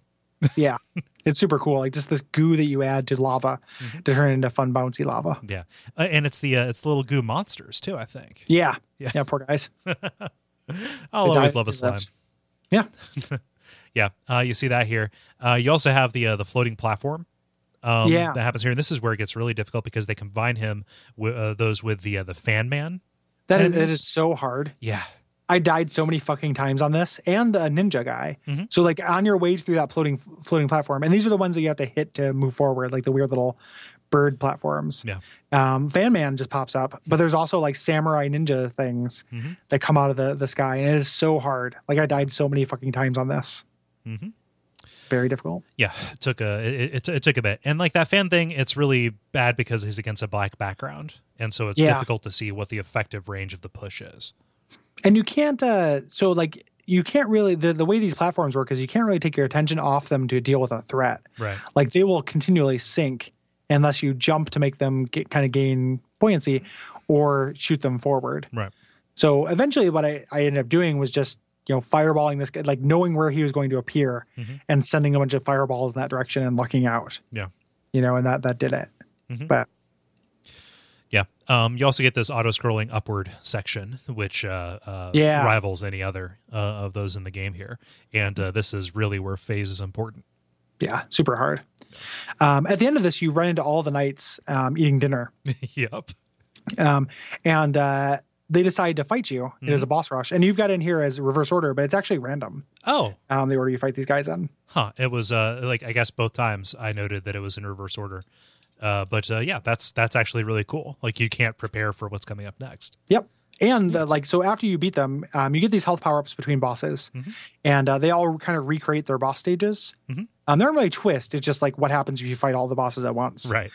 Um, once they they you beat them, they all hang on on the ledge, um, hanging off each other like a chain, and it's in the order you beat them. Mm-hmm. Yeah. So that's different every time too, which is really cute. Um, yeah, so this is the most humane boss rush I think I've ever Yeah. seen. Just because it gives you these health power ups, you're eating their dinner as you're as you're killing them. Apparently, just to just to really hammer it home. Like, how often has a has a game like this fallen flat because like, oh, let's make you fight all these guys again? Yeah, it doesn't feel shitty. There's a checkpoint right before it, Mhm. which is great. Um, and the boss fights are such a joy that like I'm happy to, you know, it felt really empowering just to trounce everybody again. Yeah. Um, can you opt not to save them? Yeah, Because I would feel like a dick if I didn't. yeah, I would too. But you can, you can leave them to die. Damn. Well, then you So- don't get the epilogue. Yeah, yeah, which would be sad, but you can do it. Huh. Uh, but yeah, you scoop them up with your shovel again, using your shovel, and save them all. I wonder if you can just save some of them. I wonder if you can scoop a couple of them and then leave. like, um, but they all- if it just became like a really heavy-handed moral choice, like press right trigger to save him, press left Yeah. trigger to leave him to his fate. pre- press you know R three to save some of him. yeah. Um, the uh, uh, so and they each give you a little line of dialogue, some of which are slightly more repenty and some of which are are not. Um, the the uh, Polar Knight says, "I still think you should join us," which I really like. Mhm. Like he's sticking to his guns. Yeah. And this takes you to the final piece of the Tower of Fate, which is a little tricky platforming section, uh, avoiding these blocks that are coming at you, um, and a last crusade leap of faith as the uh, as the floor rises to meet you Yeah, as you're going but along. Mercifully, this is really short. Yeah. and just leads to there's just one checkpoint, and you get to it right before the end boss. Mm-hmm. Um, the multiple phase end boss. Yes, the Enchantress herself, right? Yep. So, and her kind of thing is flying around, destroying portion, portions of the floor, um, which means instant death is in play again during a boss fight, which is really hard. Um, and and this is somewhat random too, depending on the pattern she follows. This can be easier or more difficult, you know, more or less ground to work with. Right. And uh, uh, because you're at the end of the game, there's no real penalty for death aside from lost time. Yeah, exactly. Like you, you, you're long past the point of having bought out all the upgrades. Right. At this point, we should note that if you don't find the uh, stage upgrade in the stage, um, Chester will sell it to you in the village. Yes. which kind of his pur- purchase there, but it's more expensive Mhm. if you miss the the you know opportunity. It's like if you go to a convention, you can buy things on the last day because people don't want to carry it back to their their storefronts Right. for cheaper. Life hack. Um, Yep. Yeah. it's your source for life hacks. yeah. Uh, but uh, really, the Enchantress in this stage is just a conventional uh, projectile wizardy lady. Yeah. So n- so not too special, but uh, the nice thing is um, after you you fall through the floor down to the next level, um, Shield Knight falls again, which I love. This like I love that they you know in the main this is the thing you've been dreaming about. Yep. the whole time and you have to do it again which is just so good. Um, and the the amulet that she had that made her crazy the magic escaped and turned into a big Zeromus figure. Um, but you're fighting with shield knight. Yeah. and you get to see like why these people work so well together. Right. Because she has a gigantic shield that uh, she uses either to uh, jump up and shield you from the magic, which does a lot of damage. Like you Yeah. need to stick with her and be as in tandem as possible. And she will jump up and kind of present that as a bouncing platform to so you can reach the the, the, the face of this Zeromus figure um, that you otherwise wouldn't be able to hit. yeah you wouldn't you wouldn't ordinarily be able to get that high by any means um, it makes me want a co-op version of this really badly Yeah. like a portal 2-esque like one person is shield knight one is shovel knight and you both have to do do that would be badass Just do like the uh, the, the the co-op um, expansion. yeah of like you know shovel knight and shield shield knight strike again or something like that of you know just like five or six challenge maps that are around that They said something during that stream of letting you play with Plague Knight Ooh. as a as a uh, patch Huh. through the game, which is pretty interesting. Um, but I would love to like the way if they could design or use these these kind of maps as they are, but make it other characters that have mobility that allows you to get through them as well. That would be really fun. make it a little bit like a castlevania portrait of ruin Yeah. Yep, yep. Um, yeah, so you, so you just had to bounce on on this thing. This this boss is easier than the one before it. right Um, I think because there's no instant death. right I don't think. Oh no, yeah, there is. She she tears apart the floor. oh yeah But uh, having Shield Knight there, that also lets you kind of uh, traverse those as well because she'll create platforms Yeah. you to move through. And uh, you know obviously uh, the tower starts falling down after you kill this because its magic was keeping it up i guess i don't know Yes, load bearing magic. Yes. And uh, um, Shovel Knight gets injured, and the Shield Knight decides to sacrifice herself uh, so that the Black Knight can take Shovel Knight out. Man, I said knight a lot in that sentence. Yeah, that is true. and uh, and Black Knight is you know really reluctant, like let's escape together, leave Shovel Knight to die. But no, this is this is what Shield Knight wants. Yep, and he doesn't like you, but he does it because it's her request. Because you guys are both in love with her. Right. Um, and why wouldn't you? Um, so you get an epilogue after this, um, where you it's kind of like a Zelda style epilogue where you get to see these places um, in kind of their natural state, and the knights get their their comeuppance. you know, for the most part, like um, you know the the uh, King Knight is now a servant, like scrubbing the floor. Yep. And where the king is, but I like how Spectre. Yeah, I like how you have this here because I was going to call it out if you didn't. The Spectre Knight throws a monster party, Yeah. Which is super good. Which this village is now ruined. Like it is claimed by monsters. Those people Yep. didn't get their homes back. Nope, they still have to live in the basement of a bar. so, yeah, yeah. Treasure Knight finds a dime, yep, which is pretty Yep, good. Uh, Plague Knight is Snape now. He's teaching potions. yep, yep, yep. I like that a lot. Mm-hmm. And uh, Tinker Knight is making uh, toys for kids, which is which is super cute. There's a super dramatic uh, shot of Polar Knight looking off in, at the horizon. There's no dialogue or anything. Just like, It's straight up Proto Man, like yep, Kain So- from Final Fantasy IV. yeah, yeah, yeah. Yeah. And, uh, you know, Black Knight kind of apparently leaves you for dead at a Yeah. bonfire. Yep, he did the bare minimum. Mhm. Like she said to get you out of here. That's all she said. Yeah, he still hates But you. uh, yeah, but he drops you off by a bonfire, which you've been seeing the entire game, Mhm. and then uh, it ends with Shield Knight limping to join you. Like she made it, yeah. which like I'm Super so glad. Like yeah, like I, I couldn't have, I wouldn't have been happy if it would have been the wrong choice to have her die. Like it would have been a little bit more melodramatic, Mhm. you know. But and I am such a fan of downer endings and things, Yeah. but not from this. Right. You know, this like they've done such a good job of selling that relationship with doing so little Mhm. and making me feel such you know I was rooting for these characters so hard that like I'm really glad she came back. Yeah. Companionship is good. Yeah.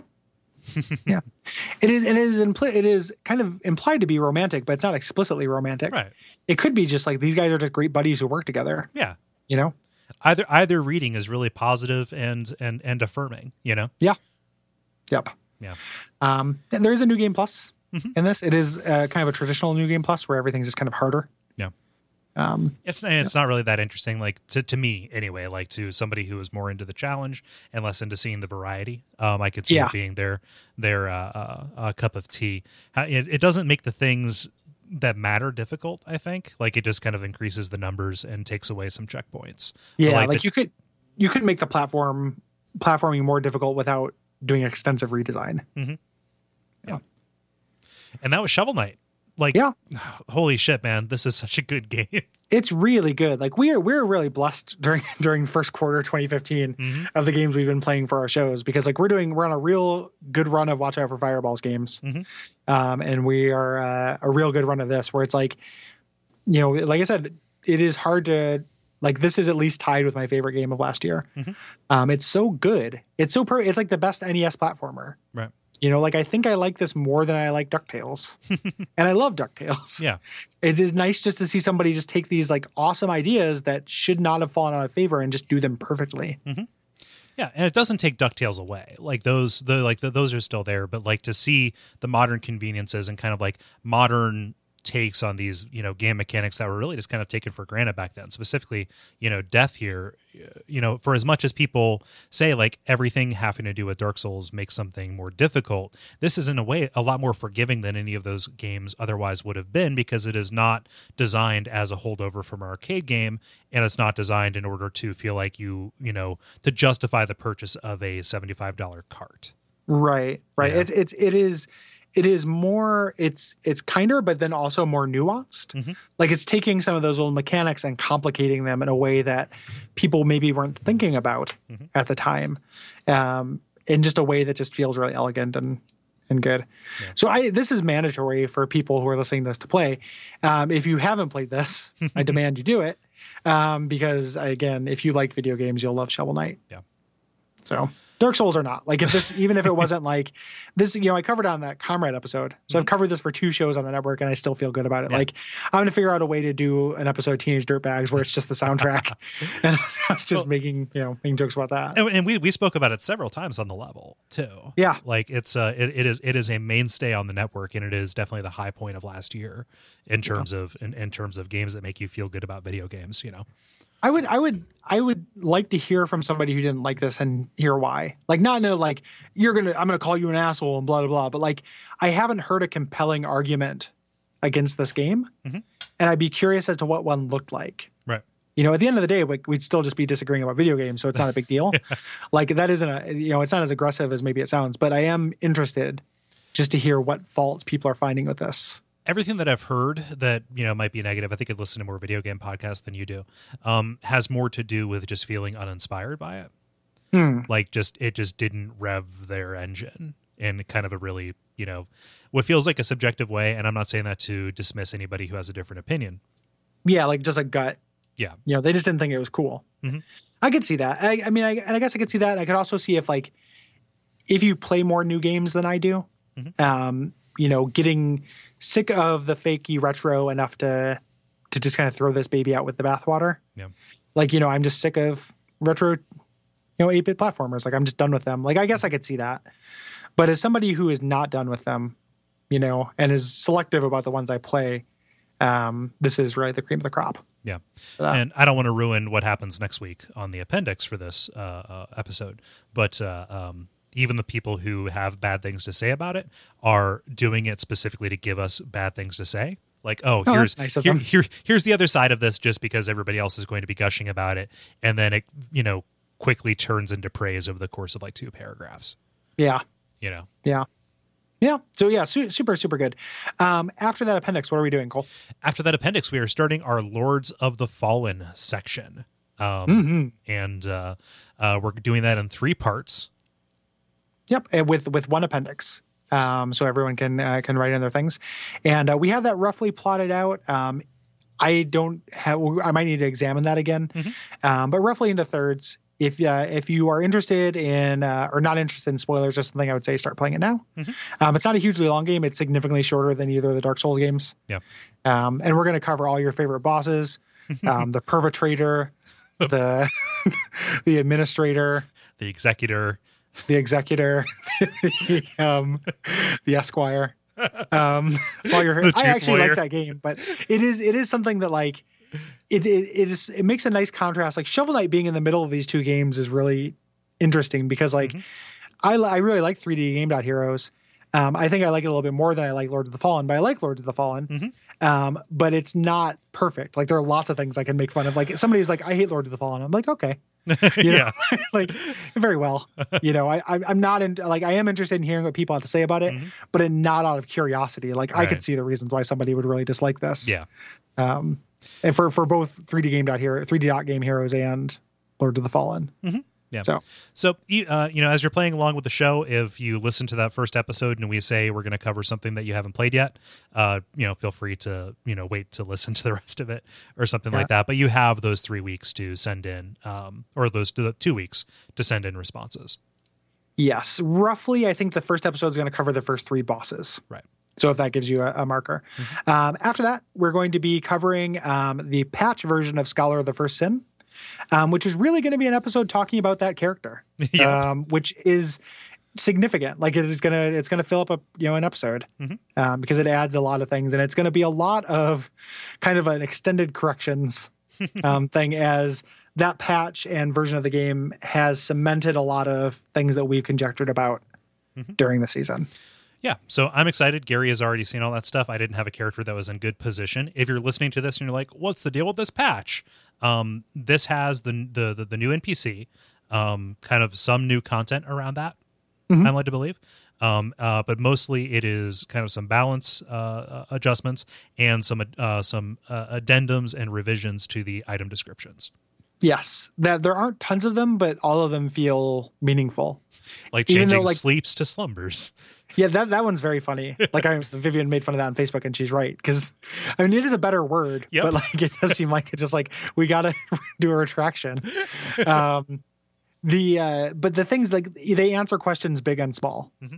you know, and uh, the biggest question that it answers is satisfying and unexpected for me. Mm-hmm. Um, and and and this just came out yesterday morning. Like it is no good thing that I beat this already. I was just putting off doing homework, so right. I, I don't mean to brag, but I'm happy to be able to plan for the show better, having you know mm-hmm. known what we're doing. Um, after that, we will be covering Bloodborne. Yeah, and we'll have the specifics of that um, as we get closer. And then uh, uh, sometime in the middle of the Bloodborne season, um, we're probably going to do, uh, we're definitely going to do something about the remixed areas of Dark Souls 2 that come along in the next gen version of Scholar. Yeah, I, uh, I I couldn't talk about it during the last time I talked to Kole, which would have been the uh, the appendix episode of the. Um, even though I guess I can put that in now because the embargo is over. Um, I went to a Scholar of the First Sin event thing, and I was under embargo until yesterday morning to, or this morning rather, to not talk about um, the things. But I saw the the new version, like the next gen version of Scholar of the First Sin, and it seems different enough to definitely justify an episode and appendix, and it is different enough to make me excited enough to want to play it. Um, there will be a discount for people who own it on PC, so it's not. It is a money. I mean. The internet is infuriating about this because it's like after I finished Scholar of the First Sin, all I wanted to do was go online and read people's lore shit, and all I could find were people talking about it being a cash grab, and like, you know, like I don't know, it is just careful, careful. We're going to get in trouble. well, it just I like I I get it, but is it the most important thing about this piece of art? Like, is this if you're going to have a discussion online, is this the most important thing you could be mm-hmm. discussing? It is, it is the one that most so. directly affects me, and that's what matters. Why is it the one that most directly affects you though? Like the the mm-hmm. actual content of the thing that is interesting, I feel like should affect you Gar- more. because because this isn't an expression; it is a product, and it should Exactly. be it That's should be exactly treated as such. And as That's a product, is. I, I am I am taking a little bit of a straw man position here. I am I am in your camp. I'm just No, I know. doing I a funny that- thing in a non funny way. Yeah, no, I think no, you're you're you're being. I'm too angry to be to laugh. I think I think you're right. I think that that is it's just these people coming out with the consumer reports Mm-hmm. style. Like, am I getting enough bang for the buck? Fuck you, man. Like we we can we can do better than that as an art form. Um, so the uh, from what I saw, and with a discount, like I maybe wouldn't want to drop sixty dollars on it. If they release it for twenty or thirty, I'm way into it. Mm-hmm. It's dark. like the area, like it is super dark. The basement of Forest of the Fallen Giants is very difficult to see without a torch. um, you know, it is it is dark. It seemed like there were AI changes. Um, you know that I that I saw, and uh, lots of just different enemy stuff, and it is really pretty. E- even in just in some of the some of the um, promotional material, they've been very um, kind of tactical about the about the shots that they've shown and seeing trolls in places other that, that, that otherwise there would might not be trolls. Apparently, the pursuer was- yeah. is going to be uh, is going to be a factor. Yeah, pursuer is gonna, and there's another invader that pursues you that has some lore stuff. There's this thing called the the forlorn, yeah. Yeah, um, that that troll that is in the middle of Forest of Fallen Giants really threw me for a fucking loop. Yeah. Um, but it and what it does is that like it is addressing a lot of things specifically from this show. Um, in the way of enemy placement is not just more difficult but sensical. Like uh, you know, in Forest of Fallen Giants, there's tons of Vendrick sol- soldiers, his other soldiers that you don't run into until later, uh, because of course they are. They're leftovers from the war. And if you go to Heide's Tower of Flame, Are guess there what's Heide there? Knights? Yeah, Heide Knights. And and let me just I'll just spoil you know this might be a spoiler. There are lots of them. So uh, and they're not all sleepy. Oh man. So imagine fighting those remixed with other enemies, you know, as more of a normal enemy. Um, so I, I'm into it. Yeah. Um, so we're definitely gonna have to do an episode about it. We wanted to avoid going back to Dark Souls 2 in the middle of Bloodborne, but I think it's justified. it's going to happen. I mean, yeah, it's gonna happen. yeah. So, So- I'm jazzed. I'm jazzed about Yeah. both. This is going to be a, a a great first half of this year. Like not just for this, but also like, hey, Arkham Knight comes out in June. like, Yeah, that has nothing Like, to do with this, but like, I feel very, I feel very positive about my about my docket this year. Me too. Uh, uh, Pillars of Eternity Mm-hmm. and uh, Tides of Numenera.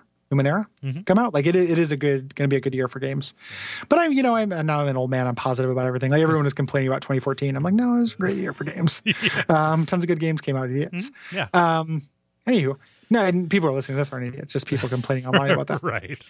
Um yeah so we we have a long appendix to record so uh, we'll sign off um what can they do to help out Uh, they can. Well, the, here's a here's a bit of network news. We ran that merch survey, and uh, we've decided to do a series of Teespring campaigns just to figure that out. That is like a crowdfunding T-shirt kind of thing. We have a very simple uh, uh, shirt up right now that is the Watch Out for Fireballs logo. They're eighteen dollars, which is very reasonable in terms of online shirts that you buy. Um, And uh, we've met our goal in order to get those shipped and printed out. Um, and that is a way to uh, to you know to, to help support us and help you know make sure that physical objects get out in the world, which is something we really like.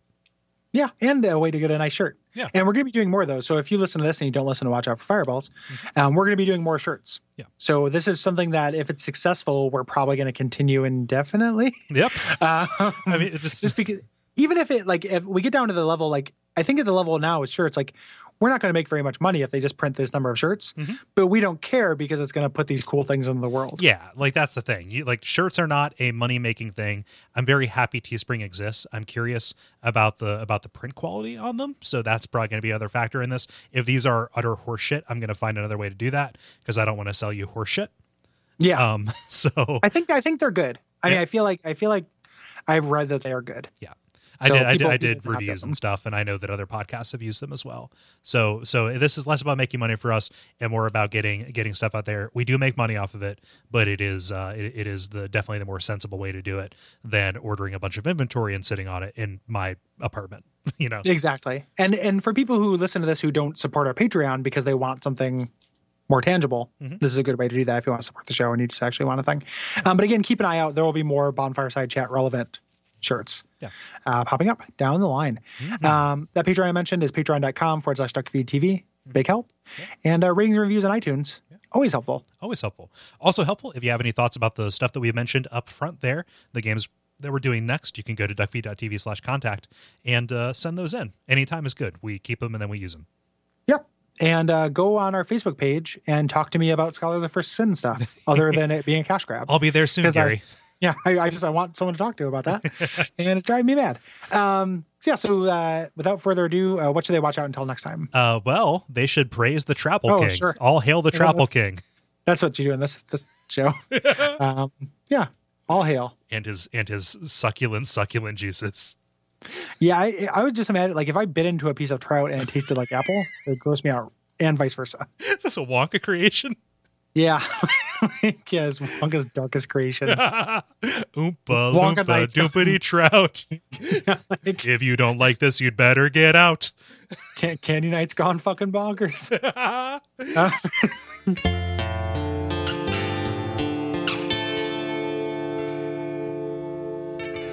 And we all pray that we will have far more soon